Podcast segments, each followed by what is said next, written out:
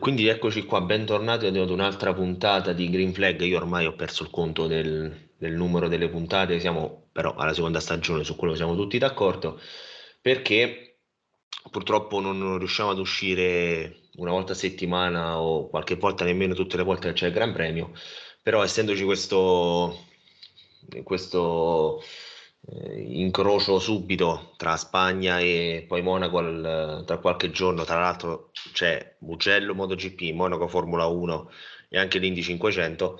Quindi eh, fare una puntata riassuntiva la settimana prossima sembrava veramente impossibile. Oggi eh, ci sono sempre io Tommaso, ma c'è sempre anche Giuseppe. Ciao Peppe. Ciao Tommaso.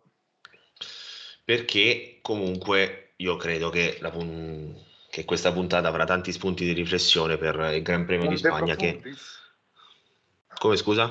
Un de profundis. Beh, perché...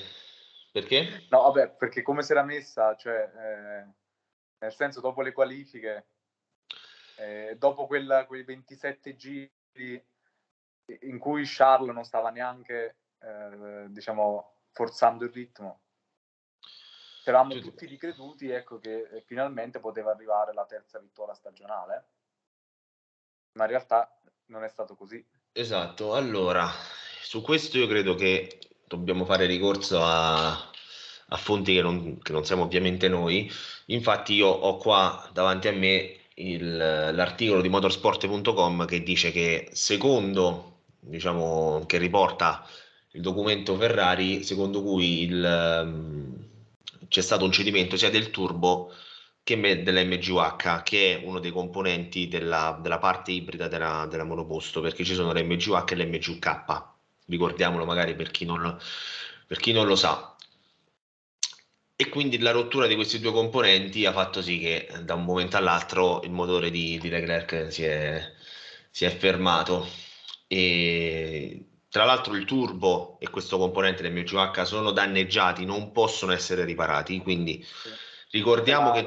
Brutta. Esatto, soprattutto perché ricordiamo anche questo che durante l'anno il numero di componenti del motore sono limitati e un conto avere un componente che magari è usurato, che magari utilizzi per le prove libere, per del, delle occasioni dove il motore non è, non è necessario utilizzarlo così tanto, ma avere proprio un componente che non può essere riparato vuol dire che hai insomma un handicap durante la stagione perché vuol dire che devi utilizzare sempre un motore più fresco, più nuovo, anche semplicemente per fare le sessioni di prove libere e, e questo non ti permette di risparmiare eh, appunto i motori per la, l'ora di qualifica o per il, o per il Gran Premio. Io credo che il diciamo la Ferrari ha escluso un problema di un difetto di progettazione o delle problematiche di affidabilità che tra l'altro eh, questa, questa, circostanza credo sia smentita anche dal fatto che non, non, ci sono stati altri problemi per i motorizzati Ferrari negli altri Gran Premi. Però c'è da dire che è stato il, mm, diciamo, il Gran Premio con le temperature più alte quest'anno e nonostante magari una, una proposto che non ha magari le pance così strette, io credo che il caldo non abbia giocato a favore della Ferrari. Poi questa è una mia, è una mia le, chiave di lettura che non ha nessun fondamento basato su dei dati o su qualcos'altro. L'unica differenza che io noto tra, quest, tra questa gara e le altre è che c'è una temperatura dell'aria molto molto più alta e la temperatura dell'aria è importante per affrontare anche un altro discorso che è il problema che ha avuto Red Bull con la benzina, perché sì. questo è un problema, cioè quello che è successo a Red Bull è una, una situazione, una problematica che eh, si può capire solo se la si analizza veramente fino in fondo e conoscendo poi il regolamento. Noi per fortuna abbiamo sempre qua motorsport.com che ci spiega un po' quello che è successo. Poi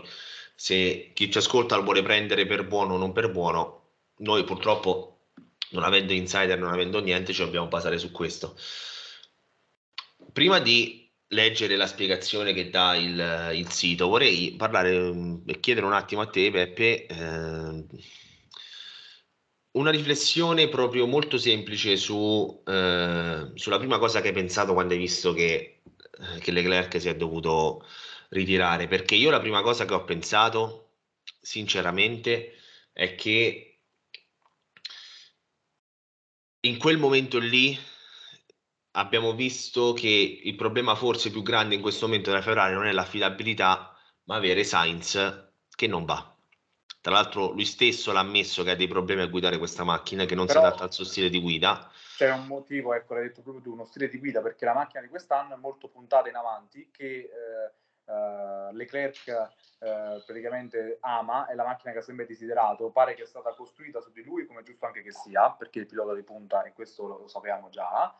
E, ehm, mh, però, ecco, per fare un confronto, eh, questa è la macchina che odiava Sebastian Vettel. Eh, Perché ricordiamo che a Vettel piace avere una macchina molto stabile sul posteriore. Sul posteriore. Uh, quindi, quindi Sainz tra in difficoltà, ma Sainz è un pilota intelligente, è un pilota studioso e quindi sono sì. convinto che nel corso della stagione ci arriverà. Ci arriverà a guidare non proprio come Vettel, ma a arriverà a giocarsi probabilmente anche qualche pole position. Beh, come Vettel eh, dei primi anni o degli ultimi anni? Mm, come, eh... Adesso sembra un po' quello degli ultimi anni, eh? No, dico quello dei primi anni, ma dico mettersi al pari di, di, di quasi al pari di Leclerc. Ecco. Io penso che insomma sarebbe stato cioè, con, una, con, una, macchina che comunque con Leclerc funziona così bene, avere Sainz vicino avrebbe, ti avrebbe garantito quantomeno non dico il, la vittoria, ma un podio, una, una situazione diversa. Poi, tra l'altro, Sainz ha avuto il problema che sembra fosse dovuto da una, cioè, l'uscita di pista che, che ha fatto, pro, probabilmente sembra sia stata causata da, da, un colpo di vento. Ricordiamo che comunque il monoposto, questo è qua effetto suolo, soffrono tantissimo il vento laterale. Però comunque quando Sainz è andato a parlare alle telecamere non ha parlato del, dell'incidente, del, um, dell'uscita di pista come la causa della sua non vittoria, ha parlato giustamente di altro, ha detto che lui in questo momento a guidare questa macchina fa veramente tanta fatica. E questo è un, diciamo, è un plauso che io do a Sainz perché io credo che sia importante eliminare un po' purtroppo questo, diciamo, queste dichiarazioni di, di, facciata che ci sono tante volte in Formula 1 e che secondo me non aiutano minimamente perché il problema enorme è che non si riesce a capire da molto bene la Formula 1 se non si va molto in, in profondità. Le dichiarazioni di facciata non aiutano a far capire, non, non, non, non rendono la Formula 1 appetibile per il pubblico.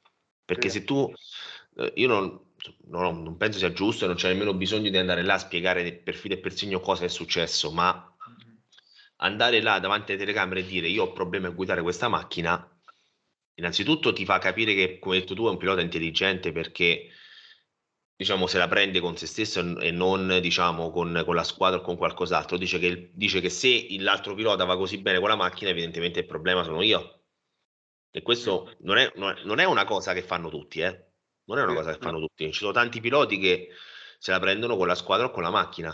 Sì, sì, sì, sì.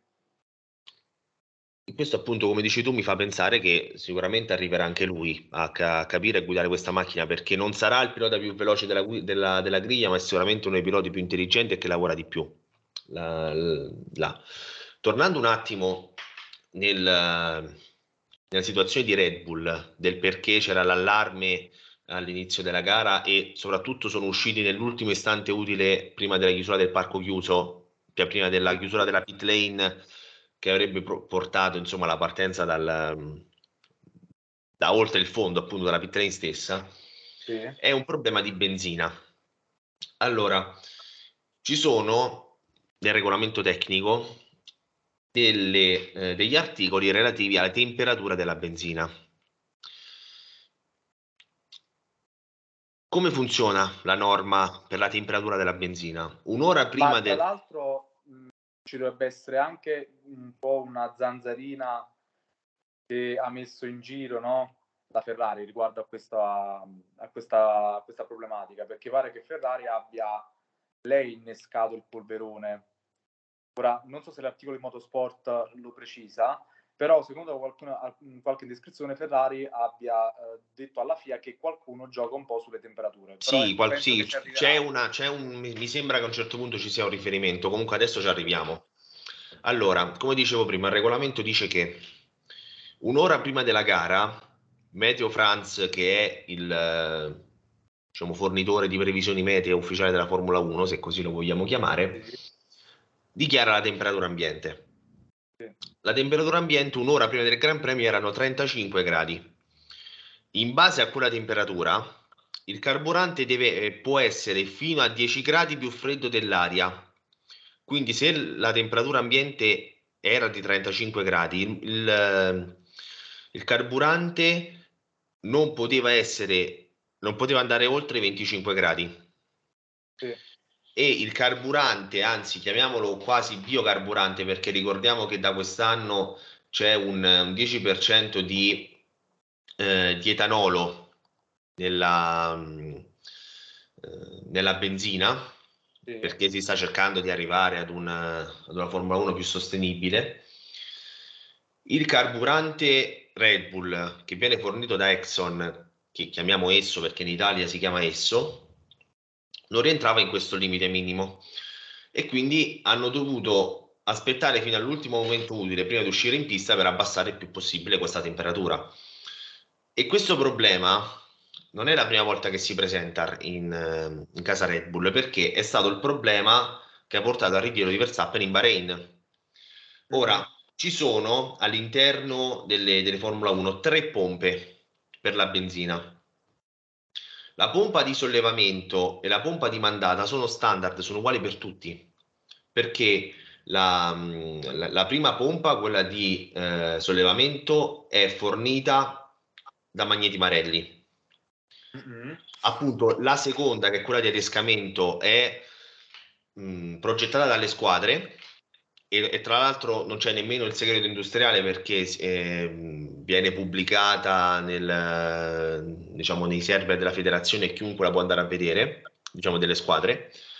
E invece l'ultima pompa, che è quella ad alta pressione, quella di eh, mandata, quindi quella che porta il carburante negli iniettori, è della Bosch e, questi, e sono stati proprio questi componenti standard, quello della Marelli e quello della Bosch, a creare questi problemi. Tant'è che appunto la FIA sta pensando di cambiare questi, queste pompe perché hanno creato problemi non solo a Red Bull ma anche ad altri. E, ehm, per esempio Sainz durante il Gran Premio di Spagna ha dovuto sostituire il telaio perché c'era questo problema alla pompa e cambiare la pompa non è un lavoro facilissimo da fare al box il, come abbiamo detto, il problema si viene a creare delle temperature della benzina perché con questa percentuale di etanolo che è il 10%, ehm, è necessario per arrivare alla stessa potenza una temperatura più alta. Così almeno mi sembra di aver capito che c'è scritto. Però mentre Ferrari con Shell, che è il, che è il fornitore di carburante oli, mm-hmm. eh, ci è riuscita a recuperare quella potenza, che sono circa una ventina di cavalli, Honda non c'è riuscita con, eh, con la Exxon, con la Esso. E quindi, diciamo, Red Bull ha dovuto aspettare fino all'ultimo per questa per evitare di, insomma, di, di andare in penalità. Tra l'altro, e qua chiudiamo il discorso, è lo stesso problema che ha avuto Aston Martin. Perché eh, a Miami sia Stroll che Vettel sono partiti dalla pit lane, la squadra ha detto per un errore umano, ma ehm, invece Aston Martin ha dovuto rompere il parco chiuso e quindi partire dalla pit lane perché ehm, hanno dovuto sostituire la benzina che era all'interno della macchina perché non rientrava in quei valori. Quindi questo è un problema che riguarda un po' tutte le, le, le squadre. E, ehm, quindi in questo caso non ce la possiamo prendere tanto con la FIA perché dice eh, si, si, è trovata l'area grigia, si è trovato il, diciamo, una situazione dove magari c'è un vuoto di regolamento, niente.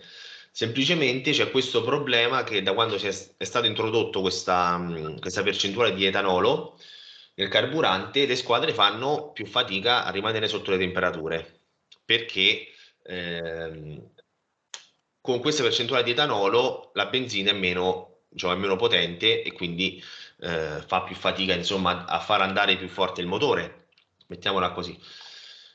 Non lo so, eh, la, la, ricostruzione, come abbiamo detto, l'ha fatta, l'ha fatta Motorsport.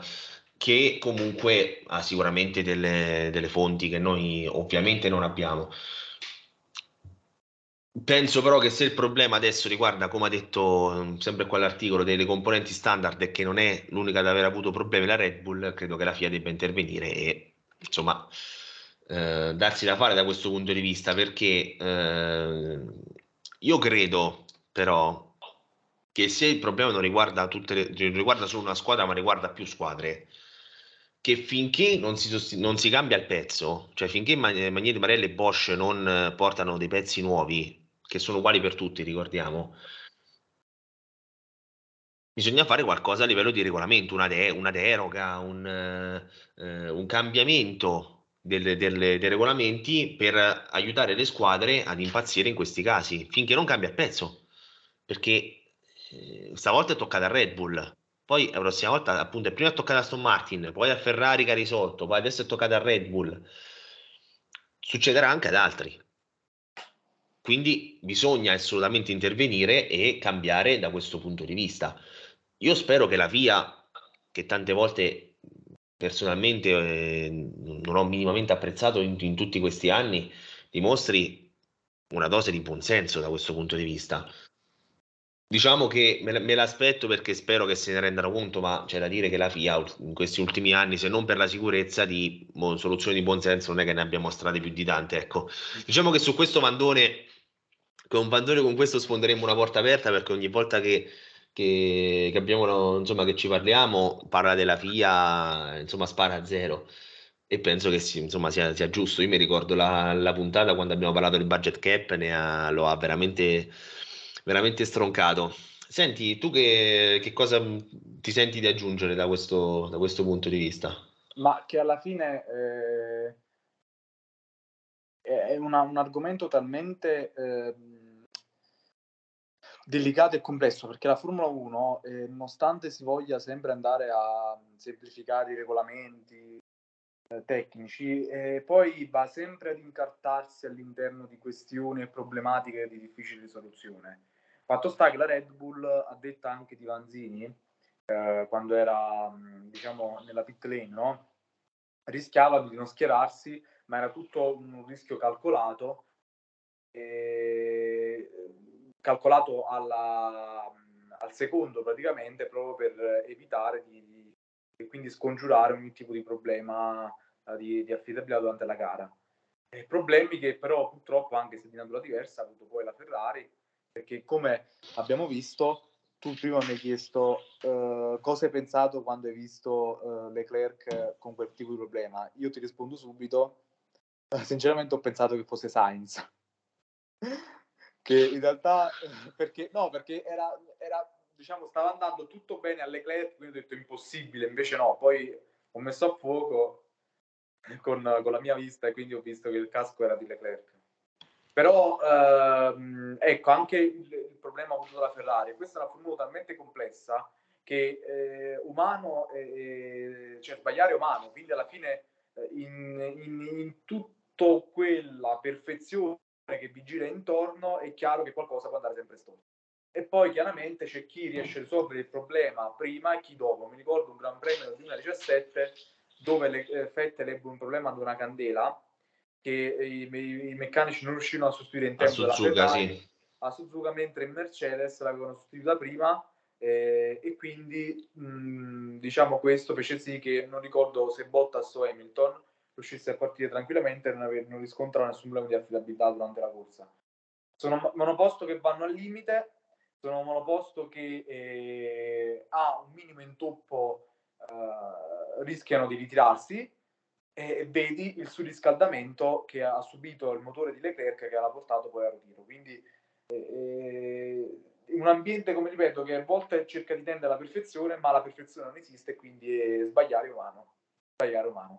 Quello che però, ecco, eh, gettandoci adesso sul prossimo appuntamento, è quello di Monaco, quello che voglio dire è che adesso uh, Ferrari deve, deve, cercare di um, uh, ristabilire, ristabilizzare dire, le forze e anche gli intenti, no?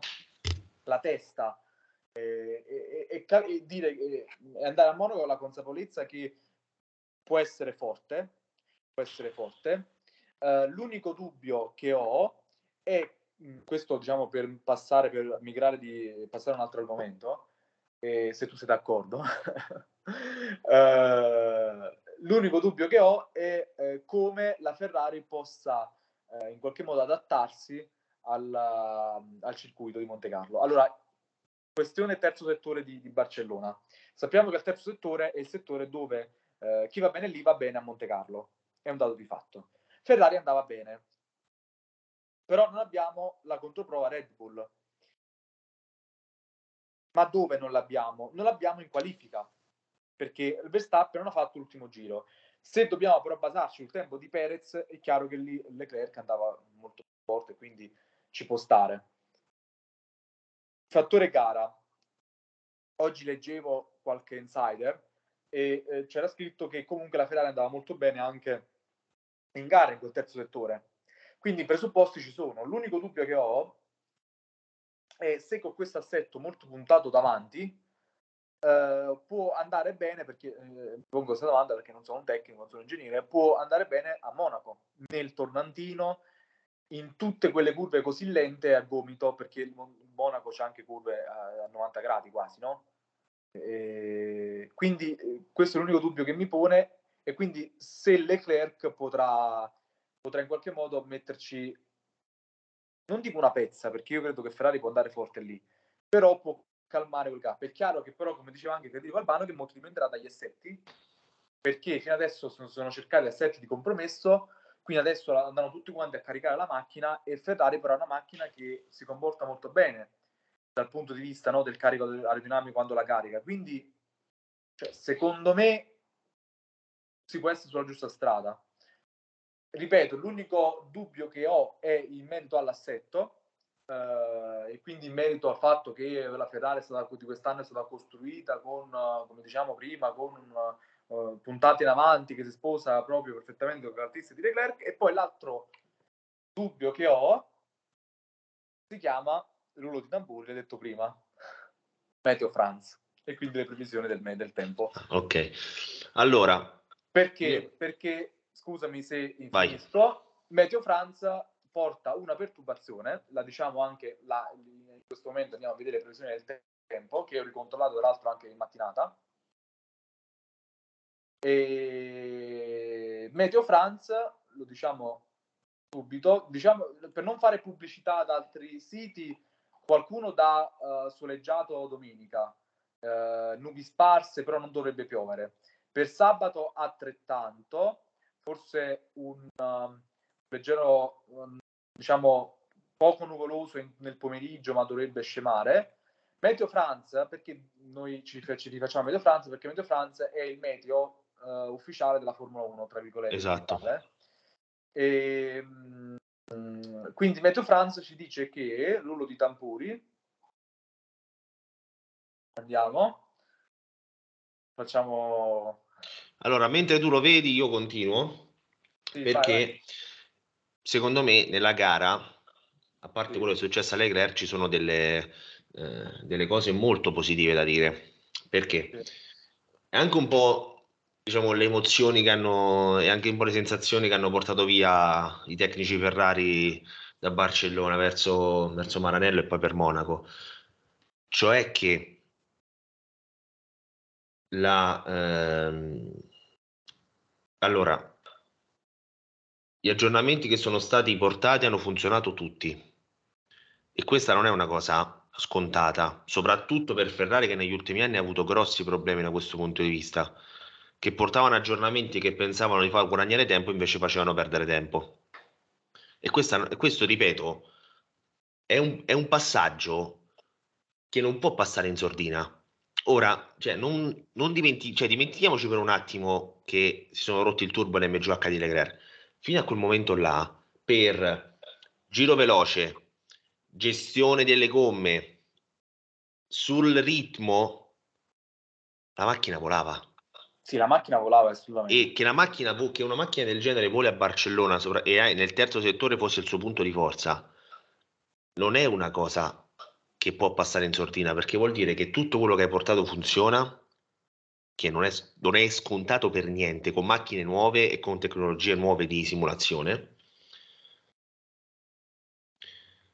e che purtroppo quello che è successo al motore di Leclerc è successo anche a Bottas e a Zhu.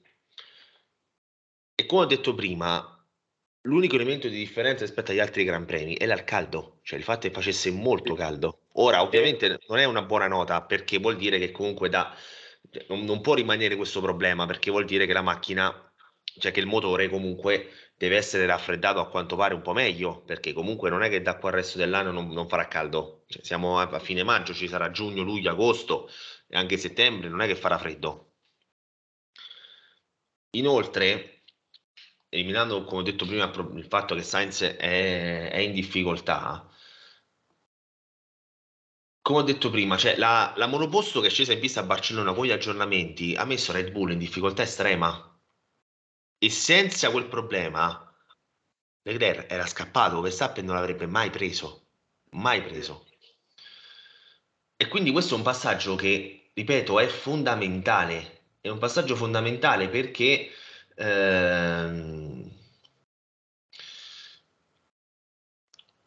non, è, non, non è scontato, non è non è, non è, una cosa normale, cioè non è una cosa che accadeva normalmente a Maranello. Questa cosa noi ce l'aspettavamo da Mercedes, da Red Bull soprattutto. Guarda, io Ferrari non, non ha rivelato no, la causa, ha detto solo che eh, diciamo eh, il turbo, le MGK sono, eh, MGH sono inutilizzabili, probabilmente andranno in penalità al quarto motore, però dice che loro sostengono di essere molto tranquilli, il che tranquillizza tutti, però può essere anche una, cioè una, una, un modo per non rivelare qualcosa di più importante. Cioè, io ragazzi seguo la Formula 1 da diversi anni e vi posso dire che non riesco a credere oggi a tutto quello che le squadre dicono, soprattutto nei comunicati ufficiali. Ma certo. Eh, però ecco, eh, conoscendo non di persona, però Pinotto è stato sempre un un, come dire, un, un direttore, un, un, ingegnere dall'estrema sincerità, no?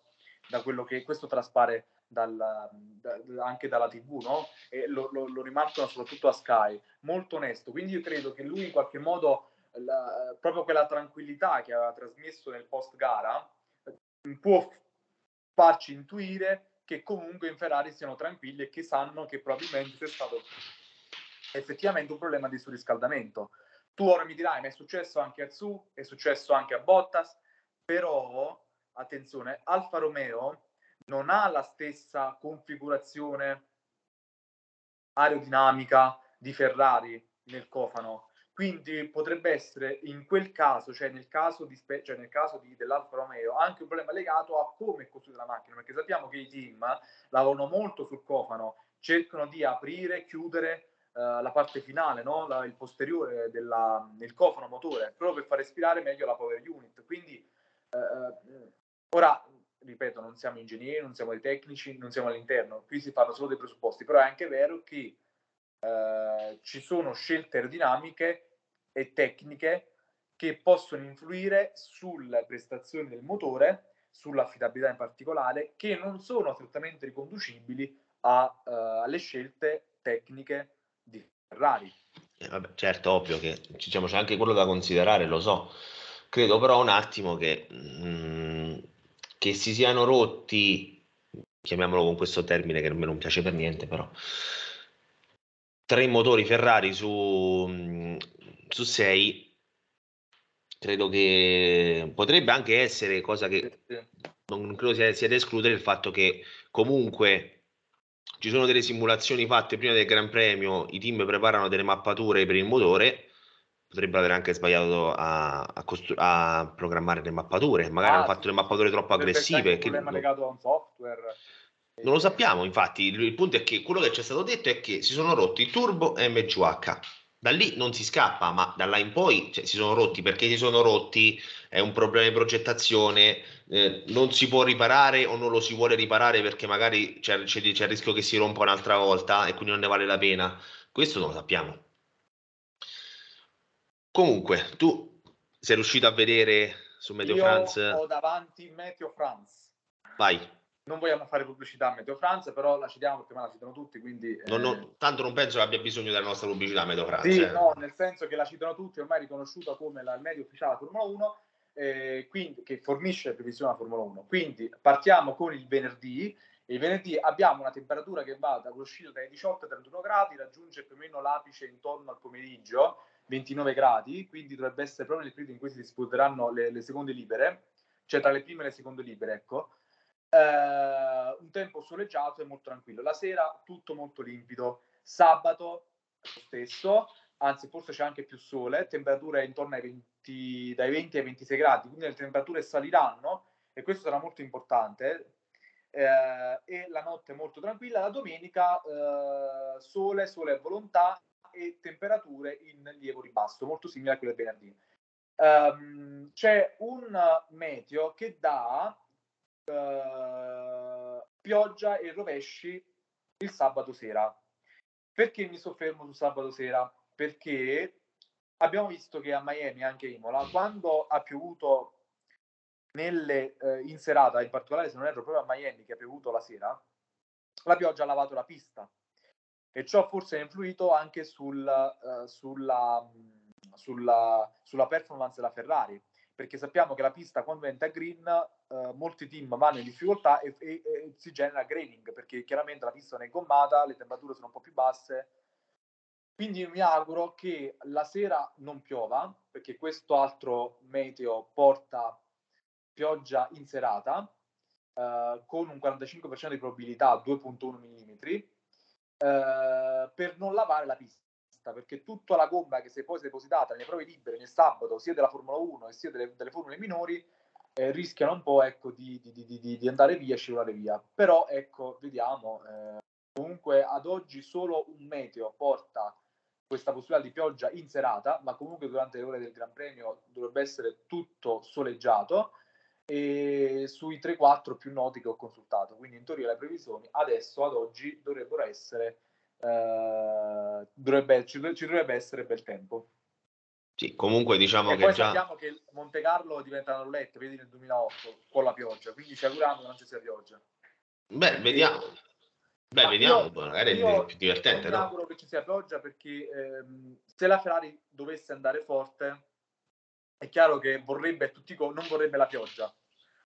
Poi è chiaro che eh, forse la pioggia non la vorrà neanche Verstappen. Forse l'unico che vorrà la pioggia sarà Lewis Hamilton, che tra l'altro ha vinto un Gran Premio di Monaco nel 2008 sulla pioggia e fu uno dei pochi casi della storia di Monte Carlo, del Gran Premio di Monte Carlo, che a vincere non fu il pilota della pole position, perché all'epoca sai chi era il pilota che partì dalla pole position? Avevo, avevo, avevo, otto anni, non me lo ricordo. Era Felipe Massa, te lo dico io. Era Felipe Massa che conquistò una splendida pole position a Monaco il sabato e purtroppo la domenica non riuscì a vincere la gara perché la domenica venne a piovere. Hamilton eh, a metà Gran Premio eh, urtò la posteriore sinistra, se la memoria non mi inganna, e dovette sostituire la gomma, era tipo nelle retrovie e riuscì a risalire grazie all'incertezza legata alla pioggia. Massa perse il Gran Premio a causa di un testacota che fece alla Santa Devoto, che è la prima curva, dove c'è la cappellina protettrice, Mado- la, la, la, dove c'è la santa patrona protettrice dei, dei piloti.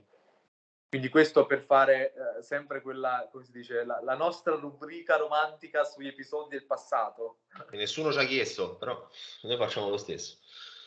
Allora, eh... Eh, abbiamo fatto anche con Matteo. La... Sì, beh, con Matteo ci siamo abbastanza dilungati, quella puntata è stata veramente una, una macedonia di, di argomenti. Sì. Allora, eh, io francamente, av- insomma, avrei avuto molto volentieri qui magari anche Federico, Federico Albano perché io vedendo il terzo settore di Barcellona io penso che eh, cioè non mi sorprenderei a vedere un 1-2 Ferrari in qualifica. Mi sbilancio proprio così tranquillamente. Eh, come, come, piace a te che a fine puntata chiedi sempre i pronostici chiedi? come dicevo prima ho sentito Federico uh, in questi giorni mi diceva che dipenderà molto dal setup ehm, perché adesso caricheranno tutti quanti. Uh, fino adesso c'è, sono, um, c'è, stato un setup di compromesso, ecco, fino adesso dipendeva molto dal setup, adesso sì dipende dal setup, ma fino a un certo punto perché tutti quanti caricheranno e fino adesso si scoprirà qual è la vettura che riesce a, a far andare meglio le gomme con più cariche. In teoria dovrebbe essere la Ferrari, ma vediamo. Eh, infatti dicevo in teoria, vedendo il terzo settore di Barcellona, ma a parte che secondo me ora... Però abbiamo... ecco, Red Bull ha un vantaggio da parte sua, quello che è, un, um, uh, è molto più morbida l'anteriore. Ha uh, un grosso grip meccanico, da quello che dicono, e ha un interiore molto morbido, quindi tocca vedere se l'anteriore rigido della Ferrari potrà in qualche modo uh, essere la scelta migliore, cioè come dire, la, non la scelta migliore, la, la, la soluzione migliore, no? o uh, quello morbido della Red Bull, quindi vediamo. Lo so, però allora quello che è successo a Barcellona fino alla rottura del motore credo che ci dica che insomma l'abbiamo sempre detto chi va forte a Barcellona va forte, va forte sempre va forte ovunque perché è una pista molto indicativa non è un caso che ci facessero i test fino a qualche anno fa perché è una pista che comunque è una pista molto sincera non è una pista cioè, Monza è molto meno sincera, per esempio, come pista, perché è una pista che mette in evidenza soprattutto il drag e la potenza del motore. Sì. Barcellona ha rettilineo lungo, un altro rettilineo più corto, curve veloci, curve lente, è una pista che ha tutto. E tra l'altro ha anche un asfalto che con le gomme non è che le tratti proprio benissimo, quindi sì. io penso che se comunque ci sarà una, una continua eh, ricerca e comunque chiamiamolo ricerca e sviluppo, RS come si, come si dice un po' ovunque, della macchina, io diciamo per questa domenica a Monaco, io, io mi aspetto una, cioè una, Ferrari che va a fare primo e secondo e che va a vincere, ma una mia aspettativa non, non, non sta scritta da nessuna parte. la gioia anche di Leo Turrini perché ha seguito la puntata di Resaratomi. Se Leclerc non fa la, la polla a Monza, io ci rimango molto molto male. Eh, perché comunque a, a, vedere quello che dovrebbe fare la macchina, uno se si dovrebbe aspettare quello, ma poi in Formula 1, eh, tra quello che uno allora, si, si aspetta... Che, cioè, se Le, Leclerc deve approcciare il weekend con molta tranquillità, perché lui non deve dimostrare niente a nessuno. Soprattutto deve, deve, finire la gara, perché fino adesso... e non schiantarla in qualifica. Cioè, io... Allora, l'unico dubbio che ho, sai qual è Tommaso? È che praticamente magari possono di nuovo essere così vicine alle prestazioni da Red Bull e Ferrari, ma ciò mi, mi sorprenderebbe tantissimo perché Red Bull è una vettura molto efficiente. Di solito le vetture così efficienti non sono così prestazionali nei circuiti cittadini, ma eh certo, anche sì. la McLaren del 2007 era una vettura che volava a Monza, ma poi ha vinto Monte Carlo. Non l'ha fatto. L'ha... Eh, però quella era una vettura più completa, eh quella una vettura più assolutamente, ma non l'ha fatto tipo la SF90 del 2019 della Ferrari, che era una vettura che volava a Monza, però comunque eh, a Monte Carlo andava bene perché eh, aveva delle caratteristiche tecniche, vabbè, che dei circuiti cittadini, poi era un passo molto lungo e quindi non andava bene. Quindi vediamo, eh, però ecco, io credo che cioè, Leclerc può sbagliare solo se Verstappen è così vicino e lui è condannato a fare la pole e di conseguenza, eh, però mi auguro che non venga così. Mi auguro che per lui che ci sia un, un discreto vantaggio, non dico netto, ma discreto vantaggio tra uh, lui e, e Verstappen almeno sul giro di qualifica. E poi vediamo la Mercedes come si comporta. In teoria la Mercedes dovrebbe soffrire su questo genere di pista, vediamo. Perché nel terzo lettura di, di Barcellona la Mercedes non andava bene, insomma. Beh, però per esempio la Mercedes a Barcellona ha funzionato molto bene, cioè, si è, si è, cioè mm, ha confermato il fatto che in quella pista funziona quella macchina, funziona bene. Ma forse, è... ecco, come dicevi tu, dipende più dalla pista, perché lì hanno sempre dominato, quindi... Beh, sa, sanno, sanno come, come si... Sì. Come, come, si comporta in quella pista lì. Anche allora... il 2013. Ah, vabbè, certo, sì. quello, quello è rimasto proprio qui, cioè, adesso no, no, non ci vedono, ma è, non, no, tantissima gente non è riuscita a mandarlo giù e io ormai diciamo, ci ho messo la pietra sopra, ormai. Quel, diciamo che eh, nella mia testa è, è prescritto. Allora, eh, chiudiamo qui la puntata, soprattutto perché poi la prossima settimana avremo una quantità di cose di cui parlare. Cercheremo di fare una puntata dedicata solamente alla, alla 500 miglia di Indianapolis con Matteo, ci proveremo, perché io credo che un, insomma, un, un evento del genere meriti comunque una, una, considerazione diversa rispetto magari a altre gare, comunque eh, fine questo fine settimana qui di domenica sarà veramente impegnativo. Staremo sul divano dalle 2 di pomeriggio fino alle 10-11 di sera, perché l'Indy 500 inizia più o meno verso le 6 e mezza e quelle 3, 3 ore e mezza dura sempre. Eh. Quindi preparatevi, liberatevi il, il pomeriggio se, se, volete. Adesso, tra l'altro, è finito anche, anche il campionato. E quindi, insomma, non, non, ci sono più scuse per, per non vedere le gare. io penso che ormai chi ha l'abbonamento a Sky a questo punto lo usi e si guardi un po' tutto. Allora, eh, grazie Peppe. Grazie a te, grazie a tutti i nostri ascoltatori e ci rivediamo dopo il Gran di Monaco. E, e, qui, e, non voglio dire nient'altro, non voglio fare pronostici, non voglio dire niente. Beh, io il mio pronostico già l'ho fatto, sinceramente. Ho un po'... No, io questa volta mi astengo. Mi astengo eh, anche perché l'altra volta eh, abbiamo detto ritiro Verstappen, ritiro uh, Leclerc, era il nostro, vince Sainz, noi ci abbiamo azzeccato. Io stavolta mi astengo. Ma, Matteo aveva detto che, che, prima o poi si sarebbero presi, non è successo nemmeno stavolta. Ma, ma non credo che succederà nel breve termine. Mm, non lo so, non lo so. Pot- Io credo di no. Non lo so. non accadrà a Monaco, mi sembra molto complicato. Beh, oddio, aspetta, Monaco non è proprio una pista dove, dove, i contatti non ci sono, eh? attenzione. Sì, però um, schiantarsi a Monaco hai più possibilità di finisci la gara dopo, cioè scontarti a Monaco hai la possibilità che finisci la gara dopo, a causa delle barriere che sono un centimetro, che finisci la gara dopo un secondo, cioè subito insomma, e invece diciamo con ultarti con uno un'altra pista e che possibilità di meno pericolo, no? In teoria. Non, c'è, non c'hai i in teoria. In teoria. In teoria. Cioè, Però... magari fai una spallata ruota a ruota, una, diciamo una, una sportellata a, ecco, a Barcellona e magari vai nella ghiaia. A Monte Carlo credo che vai dritto nella, nella, nella Santa Devota praticamente. Esatto. L'unica cosa che, vi, posse... L'unica cosa che vi possiamo dire, guarda, guardatevi la gara, guardatevi le qualifiche perché mi dispiace un po' per la gara che immagino come tutti, come tutti i Gran Premi di Monaco sarà abbastanza soporifera, speriamo di no, ogni volta uno se lo augura, ma purtroppo è, difficile che non lo sia.